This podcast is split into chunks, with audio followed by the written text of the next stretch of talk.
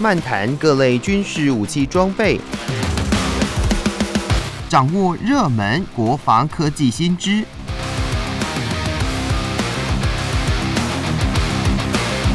军武说早安，陪您一起领略国防知识力量。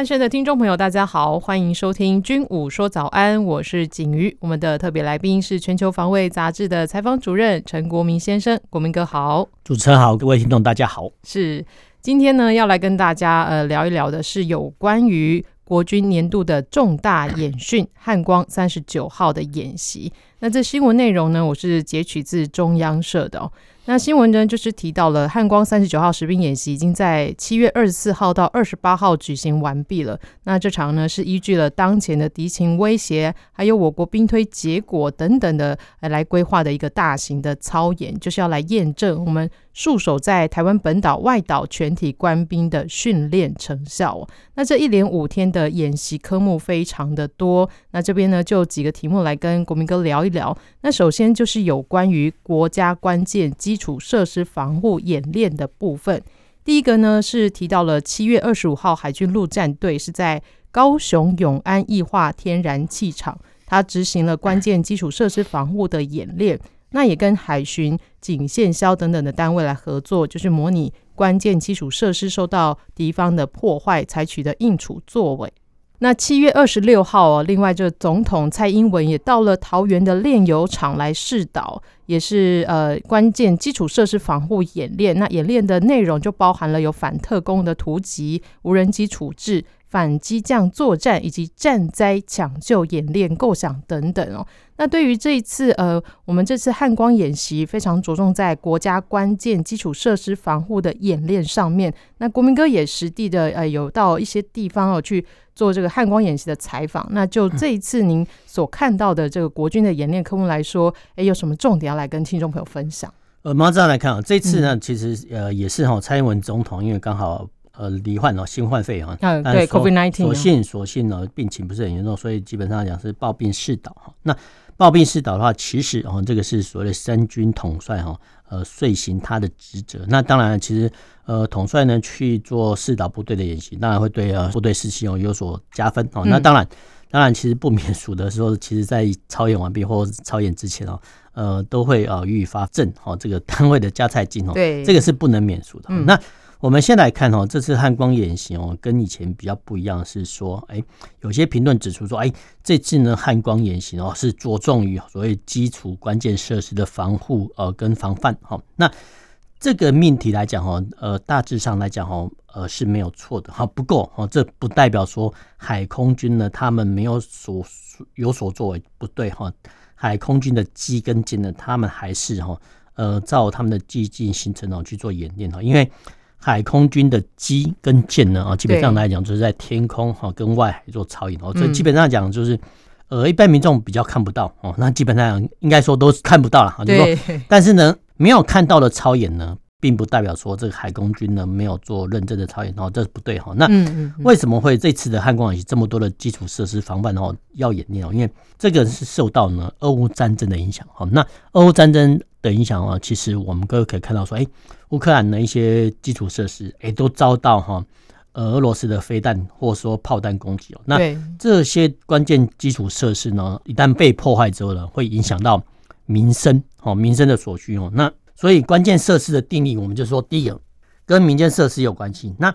民间设施呢，大概有几个方面哈。第一个哦，我们简称叫油气水电哦，油哦，石油我就燃料。气是什么？哦，天然气哦，瓦斯管线哦，水哦，水跟电的话，其实呃，这不用讲哦。对，这些基础设施呢，哦，对民生经济来讲很重要哈。那其实呃，现代化的民生需求大增哦，所以其实很多的关键基础设施会跟着扩大。譬如说，哎，现在人都需要用网络啊，哦，所以其实呃，这些网络通讯设备呢，也都算是哈这个所谓的关键基础设施哈。那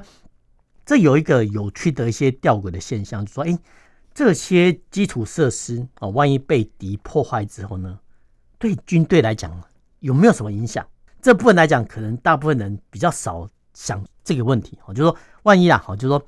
这个天然气、油槽、呃，水公司或电力公司被破坏之后呢，对军队呢有没有什么影响？基本上来讲，好像没有什么影响哦，因为军队呢，它是一个独立的个体哦，所以其实它有它的一些备用电源哦，它有存备它的粮食、饮水哦，甚至弹药、医药都有哦，所以其实这些设施呢被迫害之后呢，哦，其实对军队来讲哦，没有什么影响哦。这我这个说法呢比较奇特，就是说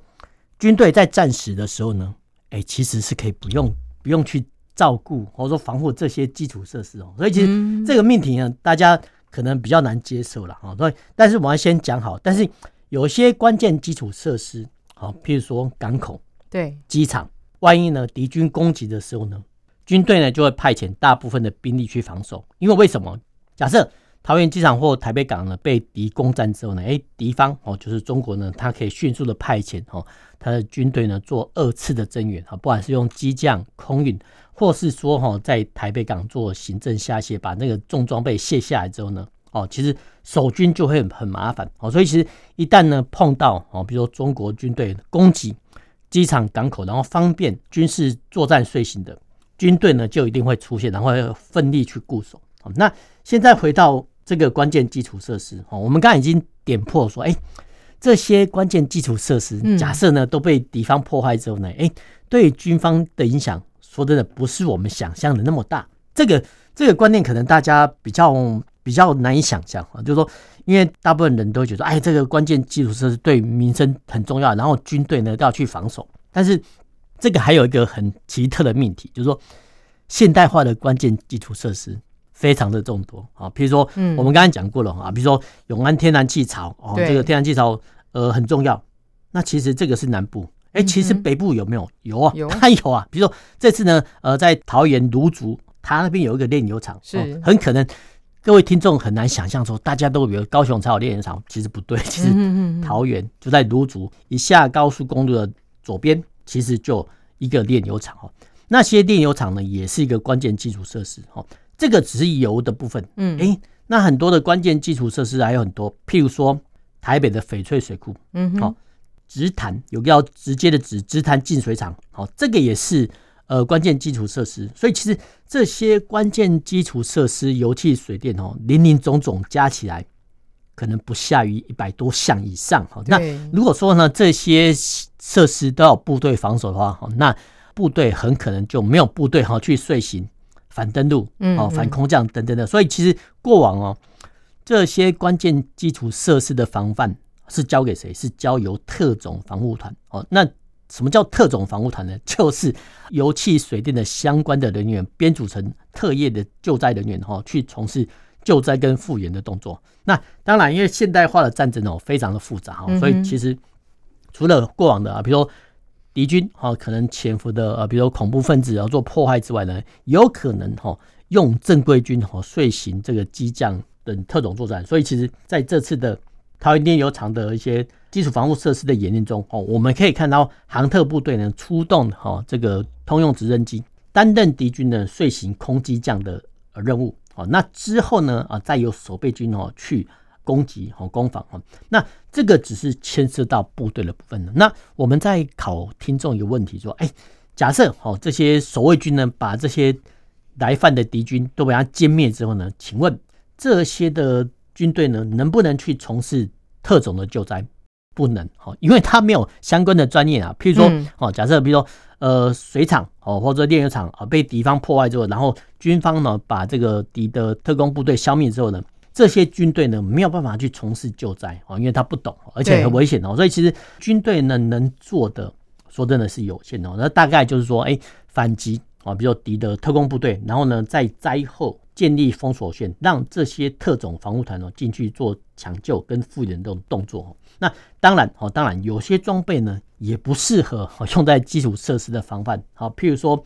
主战车。或多管火箭哦，那陆军的这些重装备哦，基本上就不适用于基础设施的防范哦。所以其实呃，整个我们总的来讲哦，就说军队呢或汉光演习把这个基础设施的防范纳入超演，哦，这个是不错的想定。但是我们必须讲清楚、说明白，说，哎，军队能够遂行的基础关键防护设施。有限哦。那基本上讲，都是用轻兵器哦，也就是枪械呢，哦，先击退哦敌的特工分子，然后之后呢，再由特种防护团进去抢救哦。那这个概念要有，那当然我们跟这样零零加总起来，这种基础设施可能会达到上百项哦。所以其实必须哦，如果说在军用人力不足的状况下呢，必须求助于其他单位哦，军警。军警线的部分，就是说，呃，我们要讲白一点，就名利无穷。嗯，那基本上来讲，哈，这些基础关键设施是很难防范的。哈，那唯有在各个特种单位，啊，就说油气水电这个设施哦，先加装好各种的安全防护设施，不管是全天候的警卫系统，或是说测度系统。这些呢都必须建立起来，因为其实他平常呢，他也要节省他的人力哈，因为不太可能哈，比如说一个炼油厂那么大哈，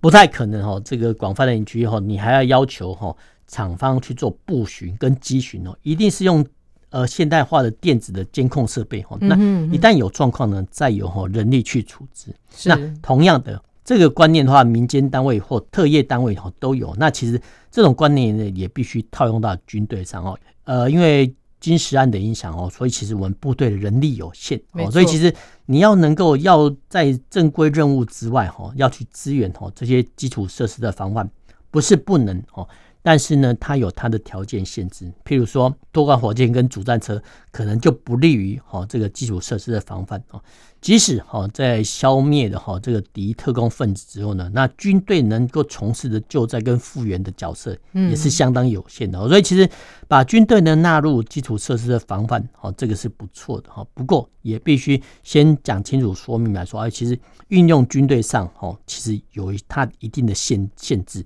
否则的话呢啊，比如说今天哦永安天然气槽啊需要有军队固守，对，那明天核电厂要也要有兵固守。哦，那。或是说石门水库也要有兵固守，那呃地区性的大型变电所也要有兵固守。那其实我们没有那么多的兵员，没错，而且哦这些兵员也没有相关的专业知识，所以其实这个我们叫用兵的局限，或者说派遣兵力上的限制哦，必须先说清楚讲明白。但是无论如何，能够把基础设施防范纳入汉光操演当中，这是一个不错的想象。那国民哥刚刚提到这种特种防护团的这个人员哦，其实应该就是由他们原单位的 在职人员来去做一个编组。这个特种防护团，其实我们去细查民防法规哈，就有相关的呃论证。因为可惜大部分人都不会去细看哦这个民防法。那其实所谓的特种防护团啊，就是由呃油气、水电等事业，以前叫事业单位的，那现在我们讲叫特业单位。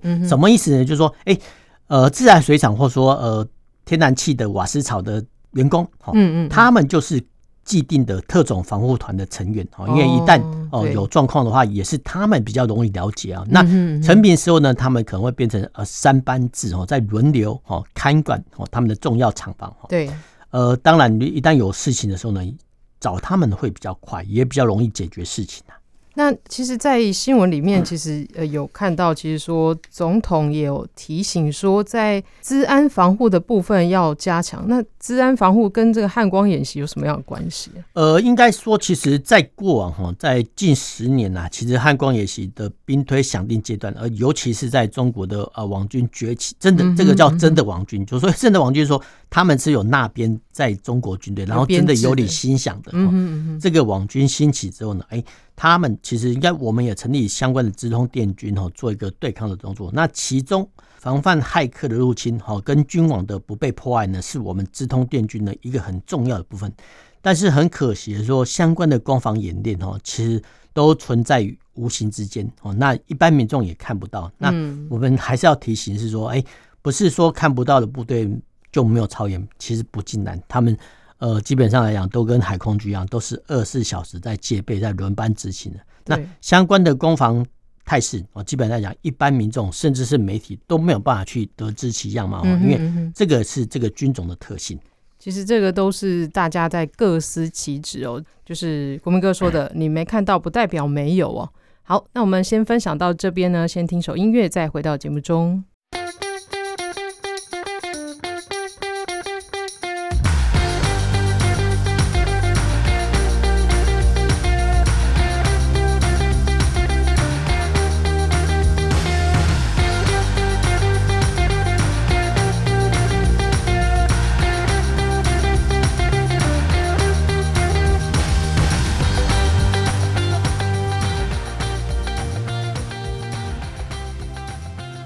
欢迎回到军武说早安，接续一样跟大家分享是汉光三十九号的实兵演习。那接续呢，这边要提到的是有关于七月二十六号在桃园国际机场举行的反空机降操演。那这个是国军第一次在桃园国际机场展开这样子的一个反空机降的演练，所以也吸引了国内外的媒体关注哦。那这个反空机降的演练是由陆军航空特战指挥部等部队担任攻击军，来跟守军实施对抗操演。那机场的呃演练呢，首先就模拟遭到放置爆裂物导致起火，那机场消防队也出动了泡沫化学车来灭火。那随后有两架次的 AH 六四一阿帕奇攻击直升机，以及四架次的 UH 六零 M 黑鹰直升机，就是来模拟这红军呢就从。直升机来垂降，那蓝军就模拟对红军射击，那最终是蓝军成功的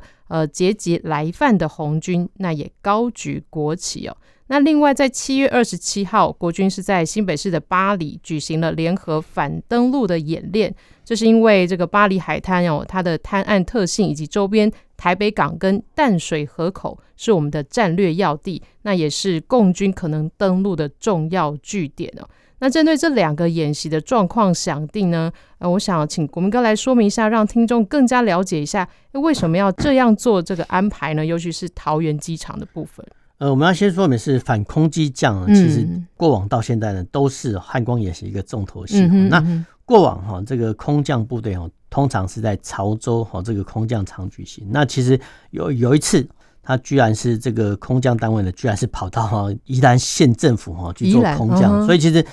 这部分的超演呢，其实都有，因为各个空降场地哦，不止包含机场哦，甚至连高尔夫球场呢，其实都可以是呃，算是敌军哈可能空降地方。那如果有可能的话呢，当然是呃每个场地都给它验证然后就好。但是事实上有它一定程度的难度。那我们以桃园机场来看哦，因为桃园机场呢算是呃台湾唯一哦比较大型的国际化机场，所以其实它进出航班呢。比较复杂跟繁忙哦，所以其实一旦你要进行演习，演习的话呢，会进行呃比较多的空域跟航班的管制哈，那其实会造成民生不便哦。那过往哈军方的这类操演通常是在呃所属或军民通用的基地举行哦，譬如说花莲哦，或者说清泉岗哈，因为比较好协调哦。那桃园机场因为它算是民航局在统管哈，所以比较不容易协调。但是这个说法呢，说真的，其实有一点。呃，似是而非啊，因为我们以呃新加坡来讲哈，新加坡的樟宜国际机场呢，他们的航班哦都会比哈当地的公车的班数来的多哈，所以其实每一年哦，每一年哦的啊每每两年哈，他们举行的新加坡航空展期间，整个空域管制两个小时，那整个的东南亚的航班哈基本上都大乱哦，所以其实呃要说管制的话呢哦，其实这部分来讲哦，其实要经过哈，以台湾来讲哈，就是。必须哈，已经不是到部长层级能解决定，必须要由行政院长的才能决定的。因为呃，行政院长统辖各部会的。那我觉得呃，这部分来讲哈，为了演习用地的取得了哈，这个国防部长可能后续还要再加把力说啊，其实呃，这个桃园机场是说呃，敌军可能空降的地方，那当然借由汉光演习期间做一个适当的管制，让官兵从事实际的作战。这个是对官兵的战力全量是最大的保障哈。那我们回到说这个反击降的本身，因为其实这次呢在桃园机场举行是反击降，反击降意思说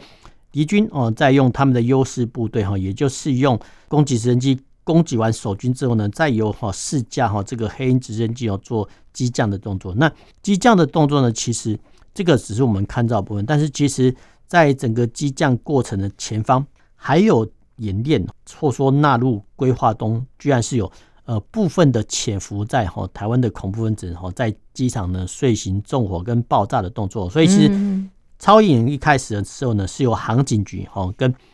桃园机场的消防队先行出动哈，先先行逮捕哈这些恐怖分子跟破坏分子之后呢，哈没想到说诶敌军出动大股兵力哈来袭哦，那这个时候呢才是由守军哈来介入攻防演练的动作那。比较值得注意的是呢，这次的反击的单位居然是所谓的陆军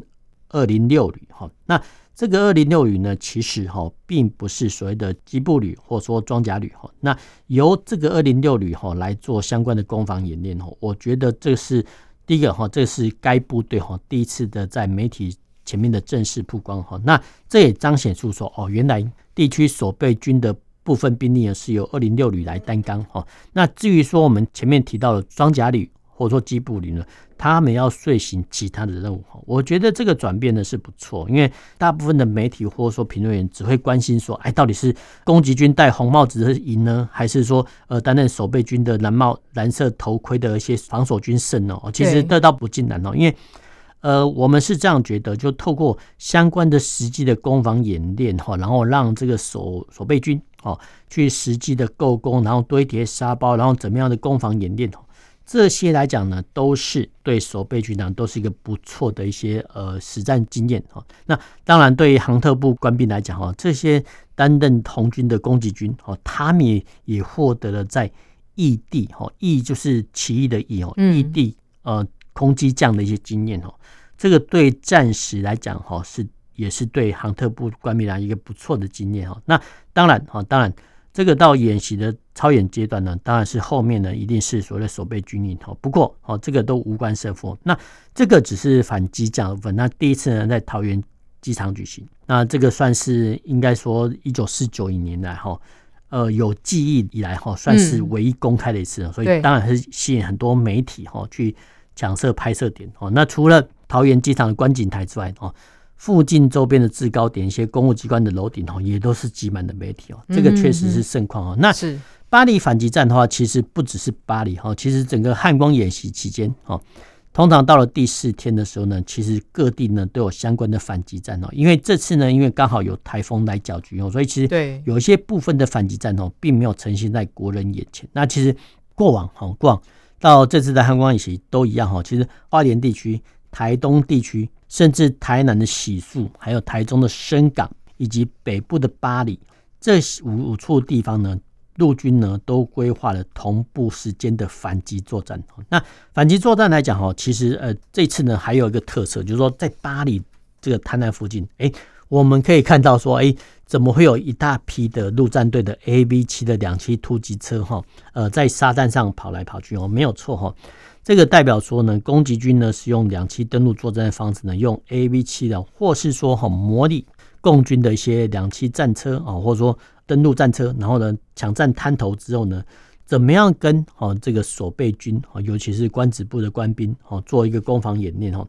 这部分来讲哈，呃讲白一点，就是陆战队呢又是担任坏人哦，那嗯官职部或者其他陆军弟兄呢又是担任守备军。那其实呢在预演的时间。其实也结合了空军的战力。所谓的空军的战力，就是说调派哈空军的战机一批两架次，共计哦四架次呢，前往这个巴黎滩头做炸射。那当然这个不是真正炸射，是用投掷热焰弹的方式模拟哦敌军战机哈对滩岸炸射。那炸射完之后呢，其实呢再由哈这个陆航的攻击直升机再扫弹滩头一次。那最后面呢才是登陆部队的上岸作战哦。那这个时候的登陆部队呢，就是指 A V 七的这个两栖突击车哦。那当然，其实陆战队的战力呢，基本来讲是相当强悍的。然后由他们担任攻击军，